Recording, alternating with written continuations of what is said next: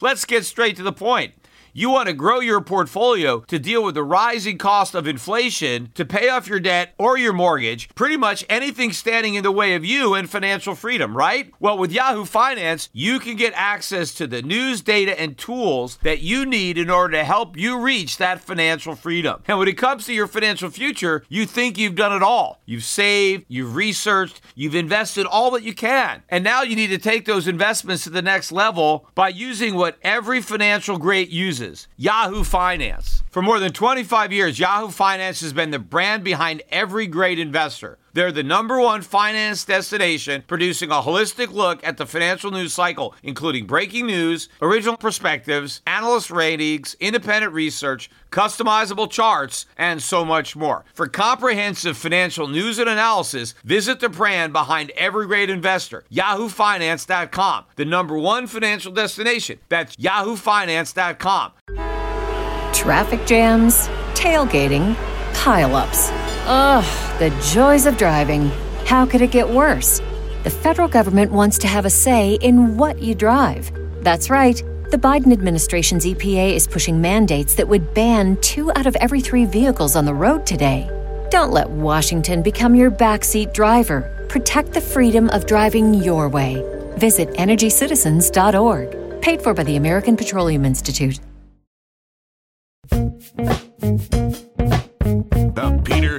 Show. Well, so far it's been a pretty light week when it comes to economic data, but what little economic data has been released has been bad. And all of it evidences the recession that nobody wants to acknowledge, least of all the Federal Reserve. Let's start with the consumer credit numbers that came out on Monday. And not only was this number extremely weak, but the revisions to the prior month were even weaker. So the initial report for the growth in consumer credit in December was 21.3 billion. Now, of course, I don't think growing consumer credit is good. I think consumer credit actually undermines long-term living standards. That's the last thing that you want to do is borrow money to consume. And that's one of the points that I really hammered home in my book, uh, How an Economy Grows and Why It Crashes. And if you haven't bought that book, you should get a copy. You know, by the way, I talked to somebody who came by my booth at the, the Money Show who loved that book. And I asked him, you know, did you got did you get the collector's edition? And he said, no, I, you know, I already had the book. I didn't just feel like getting, you know, the one that had a different cover. And I reminded him, you know, there's two entirely additional chapters in the collector's edition. So I didn't just you know, give you a fancy cover and include a few pictures. There's there's two really good chapters in there that weren't in the original. So I definitely think that even if you have the original, you should get a copy of the collector's edition. And if you want, you can give the original to a friend and keep the collector's edition for yourself. But I really drove home the point of how destructive consumer credit was. I don't want consumers borrowing to consume. I want consumers saving to consume. I want businesses using our savings to invest in capital equipment to grow the economy. When you use up savings for consumption, you undermine long term economic growth, and therefore future consumption is diminished by current consumption. But the problem is, we're living in a bubble. And in order to sustain our bubble economy, consumers have to keep spending. But in order to keep spending, they have to keep borrowing because they're certainly not earning and they don't have any savings. So the only way consumers can keep spending is if they keep borrowing more money. And of course, this has to blow up eventually because this is all destructive. This is all going in the wrong direction and it leads to disaster. But right now, it's all about keeping the music going. And the fact that consumer credit was revised down from the originally reported 21.3 billion to just 6.4 billion of growth in December. And they were looking for January consumer credit to grow by 16.5 billion. And of course, this also includes student loans and auto loans as well as credit card debt, right? It's all consumer consumer borrowing. They were looking for growth of 16.5 billion, and that's on top of the original 21.3 billion that we were originally told uh, happened in December. But instead, we got an increase of just 10.5 billion instead of 16.5. So consumer credit really the growth imploded in December and January. Now, I ask you this, right? If there's all this job creation that the government is talking about, Obama's bragging about it, we're creating all these jobs. Why aren't these newly employed people going out and, and buying stuff? Why aren't they celebrating their new job by, you know, buying some new stuff on their credit card? Because after all, they have all this income that they didn't have before. They can afford a higher credit card payment. You know, certainly if you got a new job, don't you need some new clothes to go with your new job? I mean, spruce up your wardrobe a little bit, you would think, or maybe just go out for a celebratory dinner, right? Go out, you know, enjoy yourself. You just got a job, right? But this shows you nobody is getting a job here. These jobs are going to people who already have one, right? This is a guy that lost a full time job. He's got one part time job and now he gets another one. Or maybe somebody gets a part time job for the first time and it's really nothing to celebrate. I mean, you could barely pay your rent or pay your electric bills, so you're not going to be, you know, stampeding over to the mall to celebrate the fact that you landed a minimum wage job for 15 hours a week. That is the reality. And the collapse in consumer credit backs that up. Also, we got the small business optimism index, which last month was um, 93.9, and there was an expectation that it would increase to 94.2, that small businesses would be a little bit more optimistic. Yet instead, it dropped the full point to 92.9. That is the lowest level in two years. So, according to this measure of optimism, although maybe they can change it to a measure of pessimism. But according to this, small business is the least optimistic they've been in two years. Now, if that is the case, why are they hiring people?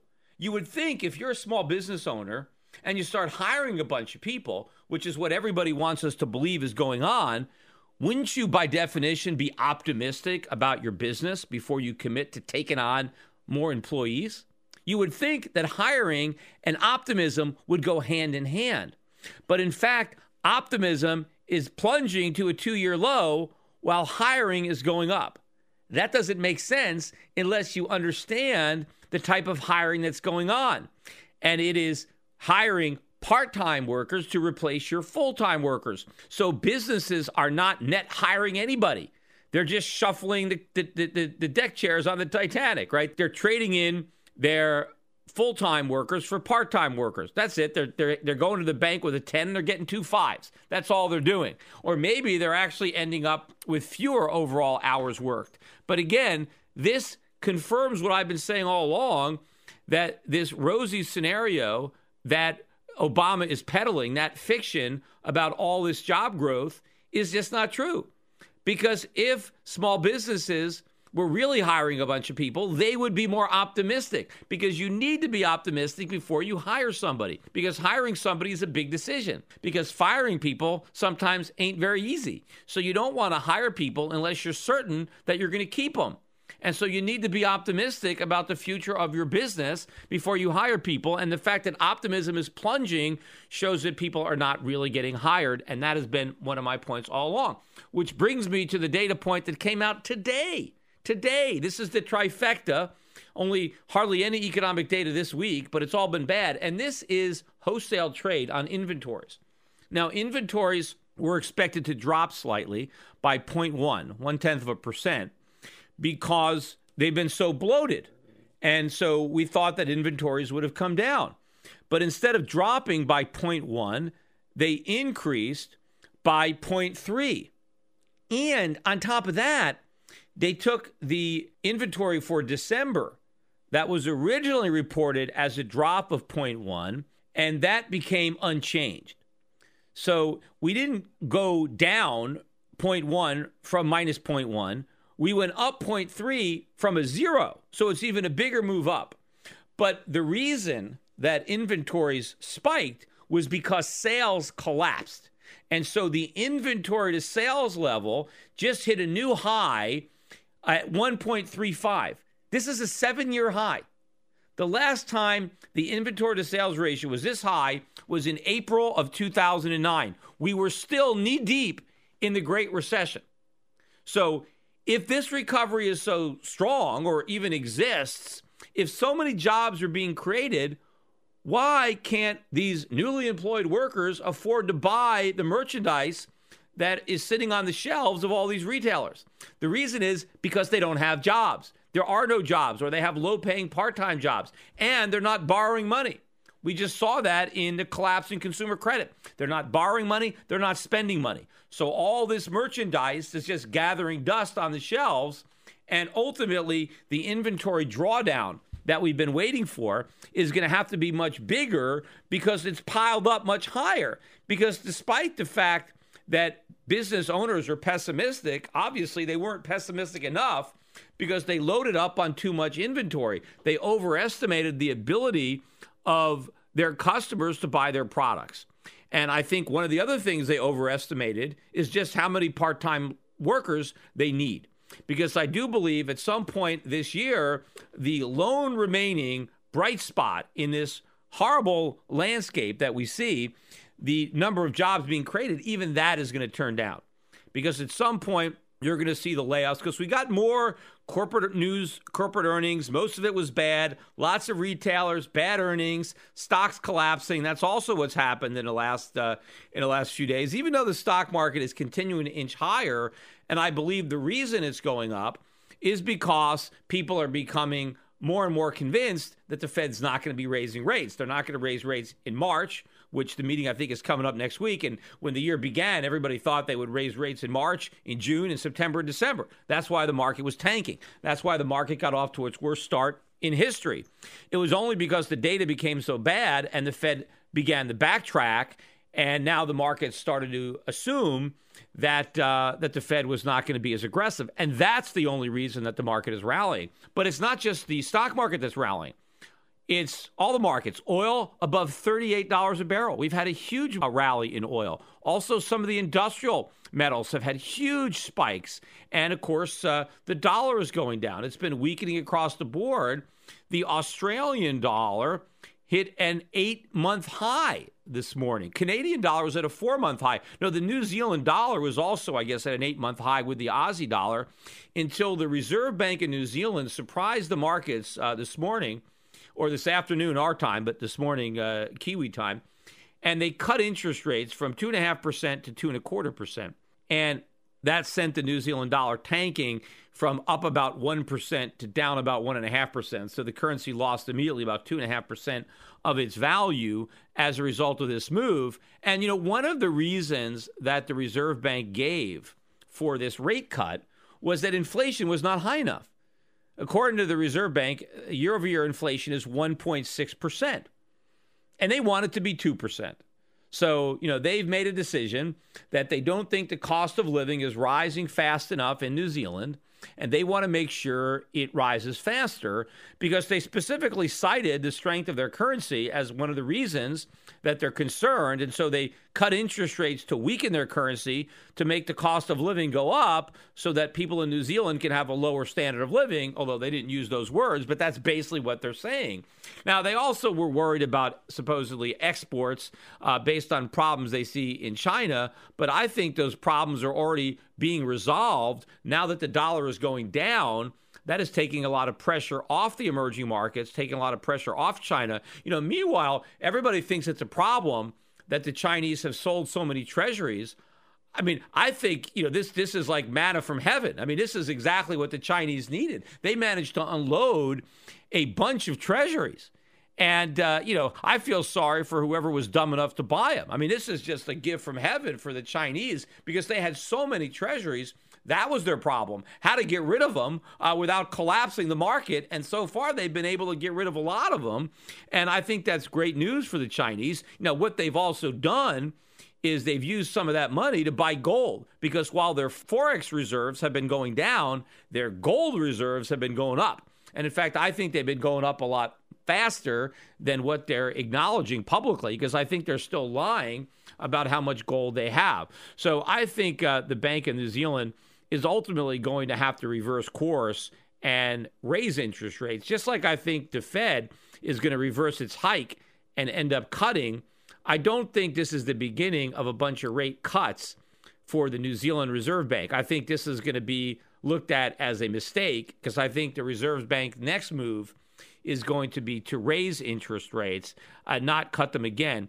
Meanwhile, I still think the New Zealand currency is going to strengthen. Interestingly enough, you know, the Reserve Bank of New Zealand was really the first central bank to have an inflation uh, ceiling, an inflation target, although it really wasn't a target, it was a ceiling. Because when they had the original reforms, because, you know, uh, New Zealand had been feeling the burn for a long time. I mean, it was like you know this the the uh, utopia version of the Bernie Sanders, uh, you know, middle way, you know, uh, the, the, the, the, perfect sweet spot between capitalism and socialism, cradle to grave welfare state. Uh, they had everything uh, that everybody admires supposedly about Sweden or places like that. And so New, New Zealand had all that in spades. And as a result of that, they went bankrupt. I mean, the country was broke. They went through a crisis, and they had tremendous economic reforms under uh, the Labor Party. Actually, it was a Labor Party that ruined the economy, and they're the ones under this guy Roger Douglas that implemented all the reforms. And one of the major reforms was they reformed the the central bank. And they basically told the central bank, your only function is to make sure that inflation stays under 2%. That's it. You don't have a dual mandate. You're not it's not about employment or economic growth. It's solely about inflation. That's your mandate. Keep inflation below 2%. And that's what they did and it worked for a long time. But eventually they changed it from a 2% target, a ceiling to like a 1 to 3%. They, they moved it up a little bit, but they made it a band, right? One to keep inflation between one and three percent or something like that.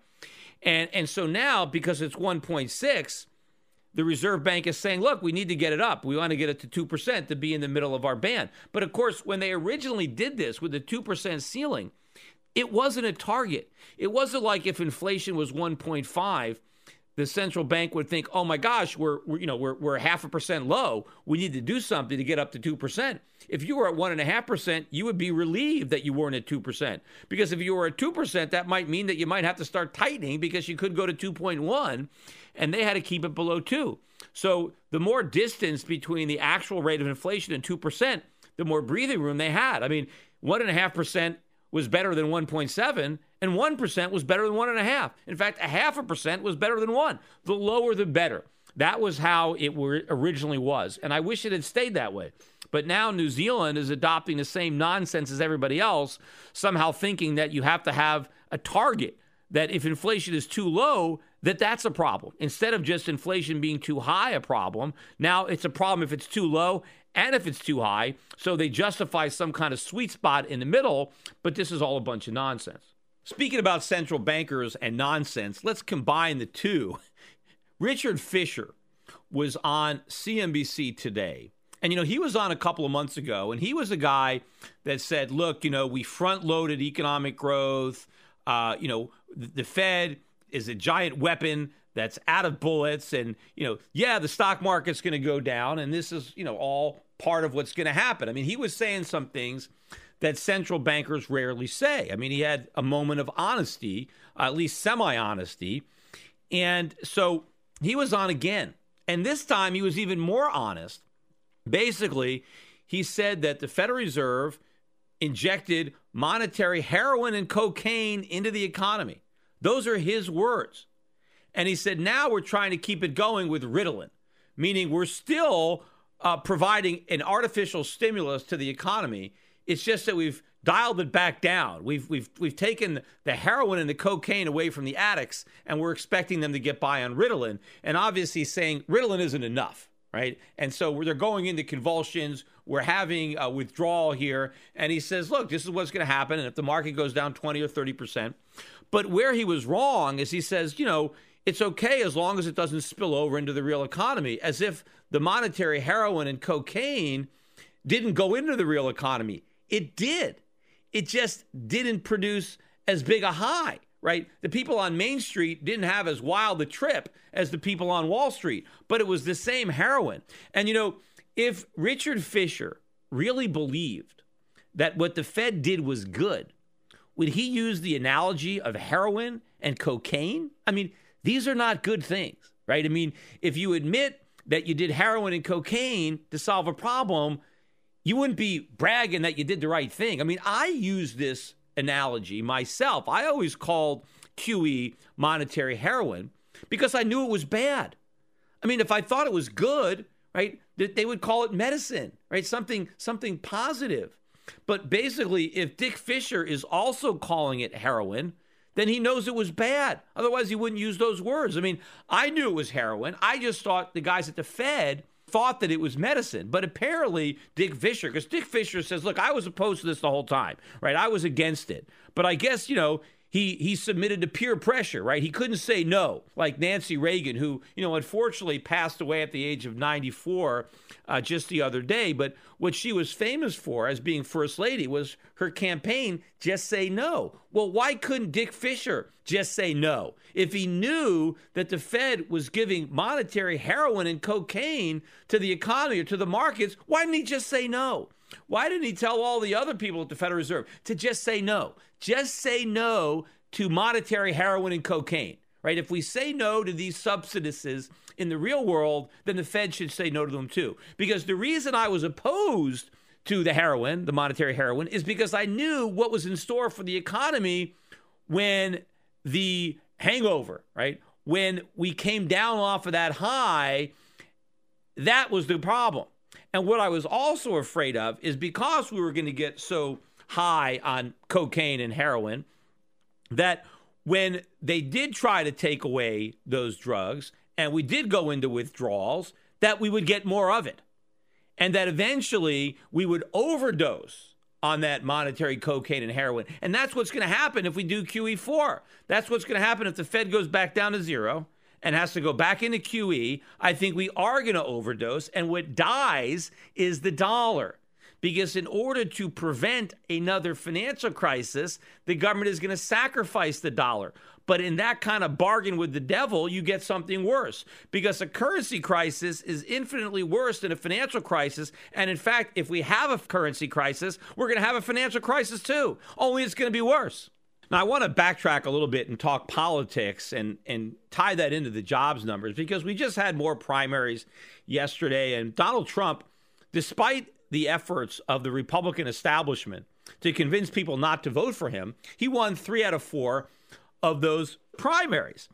And the handpicked favorite, Marco Rubio, didn't win any. And in fact, the more the Republican establishment tries to get people to vote for Marco Rubio, the fewer people support him. And the more they're against Donald Trump, the more votes Donald Trump gets. And that tells you something about the electorate, right? The people in the Republican Party, many of them are fed up with the Republican Party because they've done nothing to really alter the trajectory that we're on. They've just gone along with uh, the big government policies. And it's also because the voters realize how bad things are, and they know they were bad under Bush, and they got worse under Obama. So why go back to Bush, right? We need to do something different. And the something different is Trump. He's the most different candidate in the race. But it's also interesting that another outsider is Ted Cruz. And even though Cruz is a sitting senator, he was a thorn in the Senate side. I mean, he got along with nobody, and and Donald Trump points that out. And I, and you know, I don't think that's winning him any support. I think that actually backfires because the fact that he didn't get along with anybody in Congress is actually one of his selling points because he wanted to do something different. You know, interestingly enough, Rand Paul, right, when he came into Senate, and he got to the Senate at the same time as Ted Cruz. And one of the problems that his father had Ron was that even though he was in Congress a long time, he was a lone wolf. He never really got anything done because nobody would, would support what he did. He was always voting no. He was Dr. No. And that was one of the things I liked about him because he did say no to all this bad stuff, but he didn't really get anything accomplished in Congress. The one thing he accomplished was changing the mood of a lot of young people and getting a lot of young people to be more libertarian and to understand the Constitution. And that is something that was that that is certainly a substantial accomplishment. And another thing he accomplished was he got his son into the Senate. And what Rand wanted to do is he wanted to correct what was perceived to be a mistake that his father made. He wanted to reach out to the mainstream to try to be a little bit more friendly, to maybe get a little bit more done, to actually influence legislation more than his father was able to. but that actually backfired against him in the, the Senate because what the public wanted was the guy that didn't get along, was the guy that was shaking things up. And basically, Ted Cruz was more of a Ron Paul in the Senate than Rand Paul was. And that's why he's the number two guy in the race because he's the least favorite of the establishment. Like all the guys that the establishment liked. I mean, of course, they liked Bush. I mean, he's you know, he's Mr. Establishment. He got nowhere. He spent a fortune and he got nowhere. All of the mainstream candidates are gone. You know, the only one left really is Kasich, and he's barely getting any votes. Uh, and then Rubio, and, and and he's probably going to be an afterthought too. I mean, he's not even going to win his own state of Florida. How pathetic is that, right? So, why is Trump and to a lesser extent a Cruz so popular? And it's because of what I'm talking about with the jobs. The jobs are going away. For most people, the Obama recovery is actually worse than the Bush recession. That's how bad this recovery is, that it's worse than the recession that preceded it. So, what have we recovered from if we're sicker? Now, not for everybody. Certainly, people on Wall Street are, are having more fun during this recovery, so called, than they did during the Great Recession, right? But the average guy, and I think the people who have it the worst are the white males. They're the guys that are being obliterated because a you know there's no program if you're a white guy there's no program for you. No you know no one's shedding a tear for you. There's no you're you don't fall into com, some kind of special uh, privileged camp. So you you know no one is doing anything for the white guy. I mean if you did that you'd be accused of being racist. Uh, and so but white men have really been beaten up. And if you look at the labor force participation rate among white men it went off the cliff when Obama was uh, elected. I mean, it had been going down steadily for years, but then it just went over the edge of a cliff and the pace really accelerated. I mean, all these manufacturing jobs that are getting eliminated, a lot of white guys had those jobs. I mean, I'm not saying they were all white guys, but most men, I mean, men work in manufacturing more so than women. And, you know, whites are most of the population. I mean, blacks are what, about 12% of the population. So you had a lot of white guys that had decent blue collar jobs. Now they don't. You know, now they're they're hobbling together two or three crappy part-time jobs. Their standard of living is going down. If you look at what's happened to the average, let's say white male, whether he's head of household or living on his own, over the last uh, seven, six, seven years, his income has gone down. His net worth has collapsed. He no longer owns a house, so he has no home equity. He's renting. He's struggling to make ends meet. You're, they're buried up with in, in debt, and Obama's telling them how great the economy is, and they know it's lousy. And they blame the establishment. Their Republicans are in Congress too, right? You got Republicans running the Senate, Republicans running the House. And so they're part of the problem. So Trump is part of the solution in their mind. It doesn't even matter what he's saying, he's obviously different. He brings a very different perspective, a very different background, and he's saying all the things that appeal to the angry white guy. And of course, he's also appealing to some of the angry white gals and uh, younger people, but that's where he's really killing it. And it's interesting that that's exactly the demographic group where Bernie Sanders is killing it, right? He is killing Hillary Clinton with white men. And it's not because the men are sexist they don't want to vote for a woman. It's because they're fed up and they don't want to vote for the establishment candidate, and that's Hillary Clinton.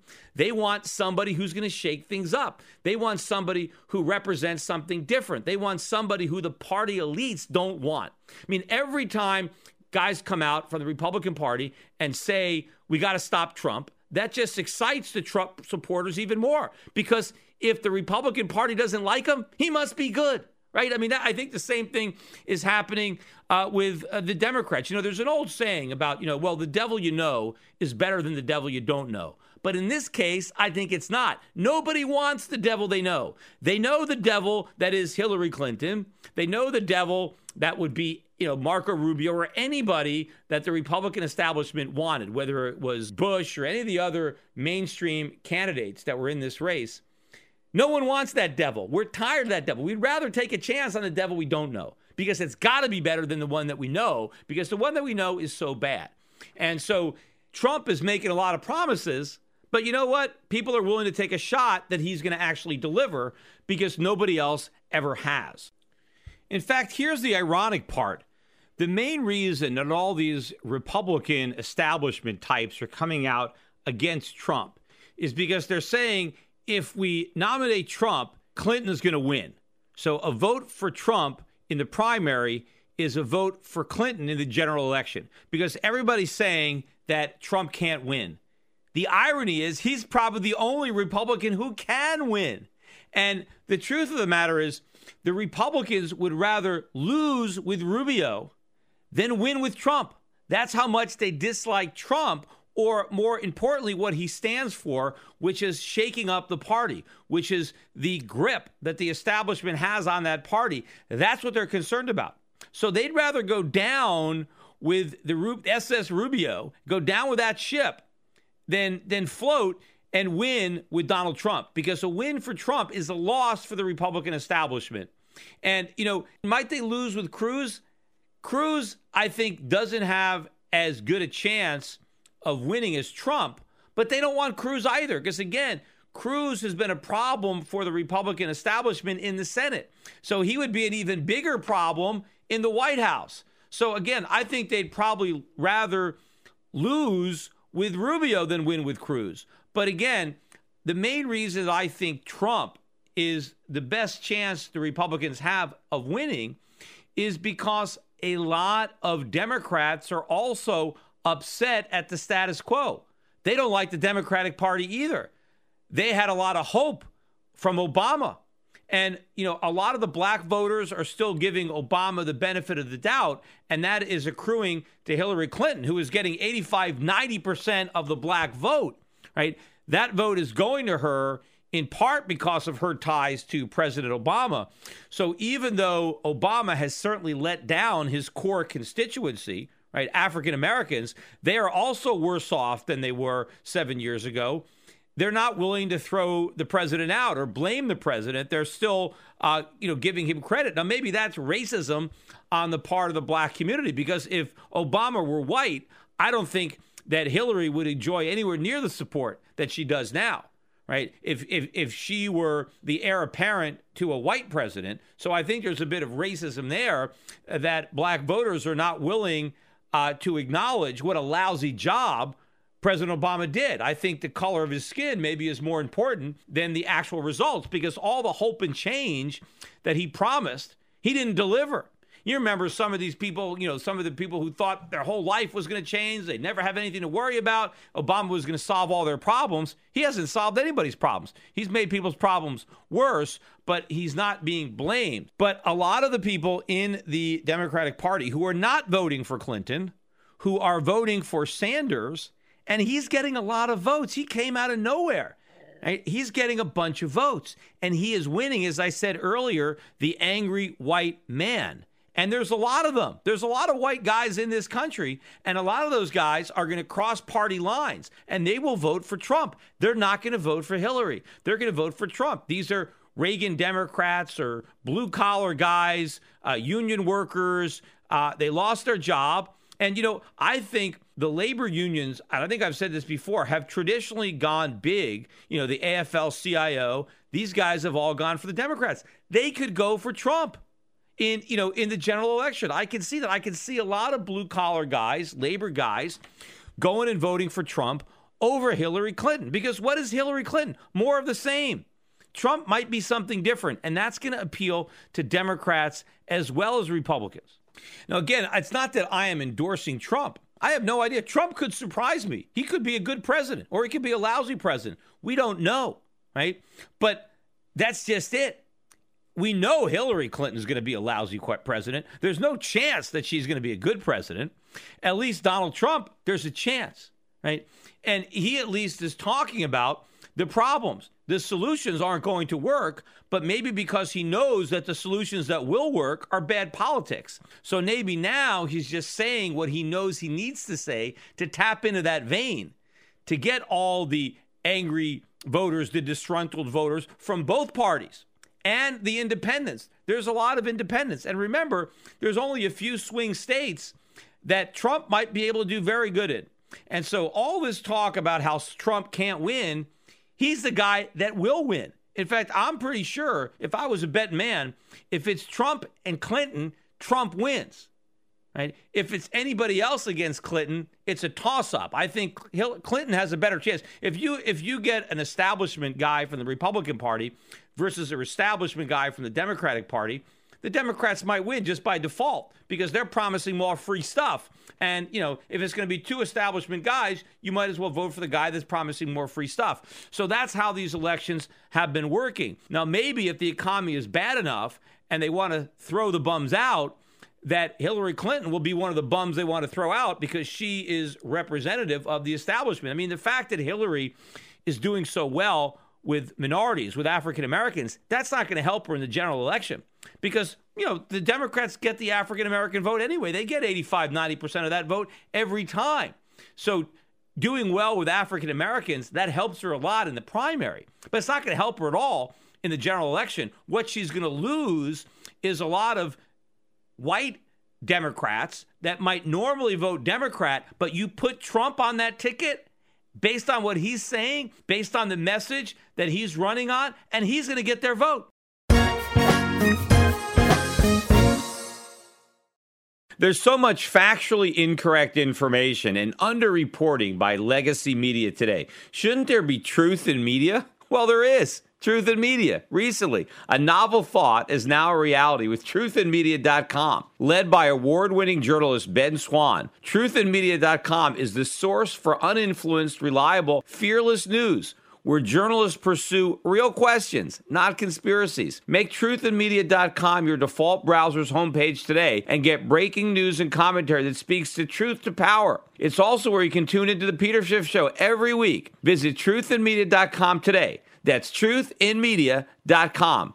Access to Truth in Media RS feed by visiting truthinmedia.com forward slash feed. Attention listeners, I have an urgent message for you. We're in the middle of a war. The global conflict is destroying the lives of millions without a single bomb being dropped. It's called the International Currency War, and your bank account has been drafted to fight. The victims in this conflict are our currencies the dollar, the euro, the yen, the pound. They are all heading to zero as irresponsible central banks compete to see who can print the most the fastest. But there's one form of money politicians and central banks can't destroy gold. Today, it's more important than ever to understand the value of gold in your portfolio and to keep a close eye on major market developments. Subscribe to my monthly video cast, and you'll be the first to hear my latest analysis on gold investing and the currency wars. Visit goldvideocast.com right now to subscribe for free. I call the dot com bust, then the housing bust, and I advise clients to diversify into foreign equities and hard assets while the rest of Wall Street laughed at me. Now I want to keep you up to date on the next crisis that is brewing. My Gold Videocast also includes personal interviews I've conducted with other contrarian investors like Jim Rickards and Axel Merk. Gold has gone up 256% since 2003, but it has a lot further to go. Don't miss the rally. You can prosper during this time of currency wars, but only if you stay educated. Get a free subscription to my Gold Videocast at goldvideocast.com. That's goldvideocast.com.